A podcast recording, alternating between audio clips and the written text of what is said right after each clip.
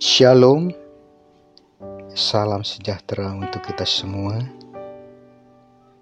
Para ortu murid SD Rehoboth, para guru serta para pengurus dan pimpinan SD Rehoboth yang saya kasih di dalam Tuhan Yesus Kristus. Bersyukur kita dapat beribadah bersama, walau masih melalui Zoom dengan segala keterbatasannya. Kita dapat berdoa, memuji, dan menyembah, serta merenungkan firman Tuhan yang menjadi terang bagi jalan kita. Firman Tuhan hari ini mengangkat tema keluarga yang bersaksi.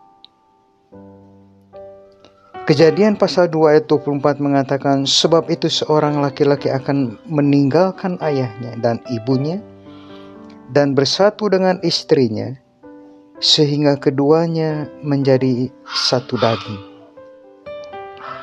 Saudara keluarga yang terbentuk ini menjadi bagian dari keluarga besar kerajaan Allah Efesus 2 ayat 19 mengatakan bahwa kita sebagai orang-orang yang telah lahir baru di dalam Kristus Yesus adalah keluarga Allah. Kita adalah anak-anak Allah dan Allah adalah Bapa kita. Nah, karena keluarga yang dibentuk itu merupakan bagian dari keluarga Allah, maka keluarga kita juga mempunyai misi kerajaan Allah, yaitu untuk memenangkan jiwa bagi kerajaan Allah, untuk keselamatan dan kehidupan yang kekal. Sama seperti satu keluarga menjadi bagian dari satu marga dan kumpulan marga menjadi satu suku kumpulan suku menjadi bangsa dan kumpulan bangsa menjadi kesatuan dunia. Juga kumpulan keluarga Kristiani menjadi keluarga kerajaan Allah dan visi misi kerajaan Allah pun hadir di dalam keluarga kita. Jadi, saudara-saudara, adalah penting keluarga kita untuk menjadi saksi bagi kerajaan Allah. Bagaimana keluarga dapat bersaksi? Yang pertama, anggota-anggota keluarga harus memiliki iman yang teguh. Ketika Yesus hendak mengutus para murid untuk menjadi saksinya, sebelum Yesus naik ke surga, Yesus menegur para murid karena ketidakpercayaan mereka.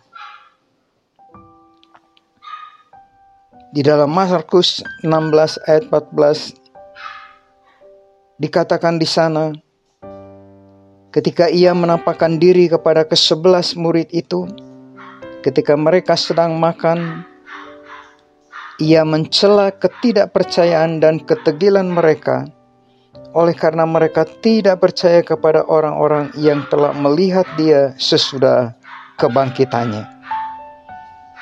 Nah, saudara-saudara, iman adalah dasar dari segala sesuatu yang kita harapkan dan bukti dari apa yang tidak kita lihat. Rasul Paulus memberi kesaksian tentang iman keluarga Timotius.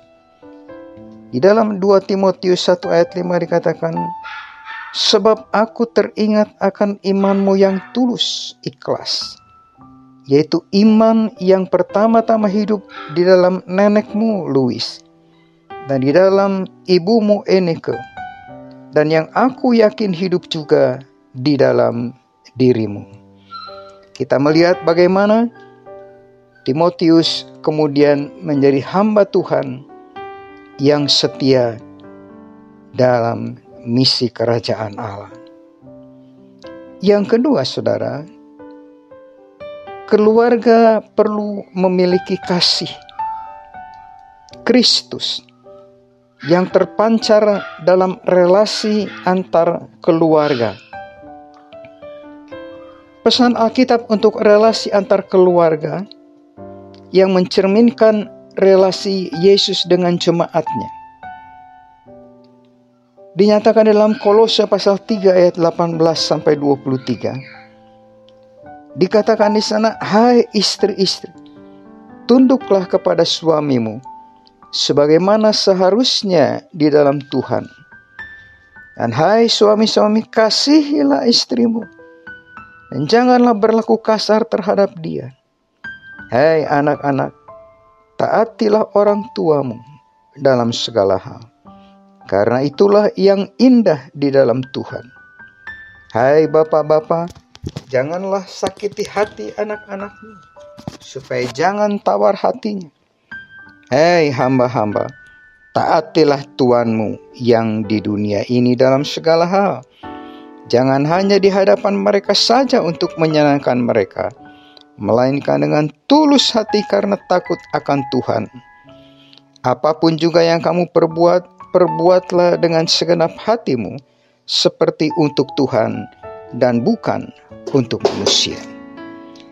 Jadi, saudara-saudara, relasi ini menggambarkan bagaimana relasi kita sebagai keluarga kerajaan Allah, di mana hubungan itu hadir dengan penuh kasih, sama seperti kasih Yesus kepada jemaatnya.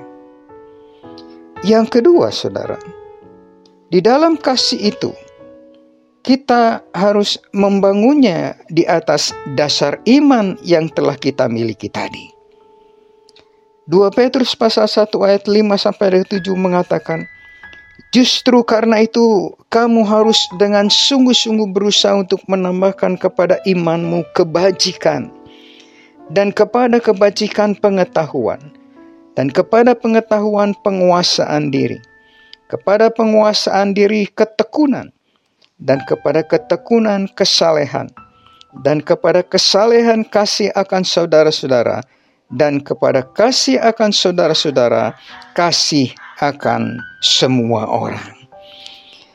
Kasih kita akan tampak di dalam keluarga kita, akan berdampak di dalam lingkungan kita. Karena apa? Karena didasari oleh iman dan disertai dengan kebajikan, disertai dengan pengetahuan, disertai dengan penguasaan diri, ketekunan, kesalehan, dan kasih akan sesama saudara seiman kita.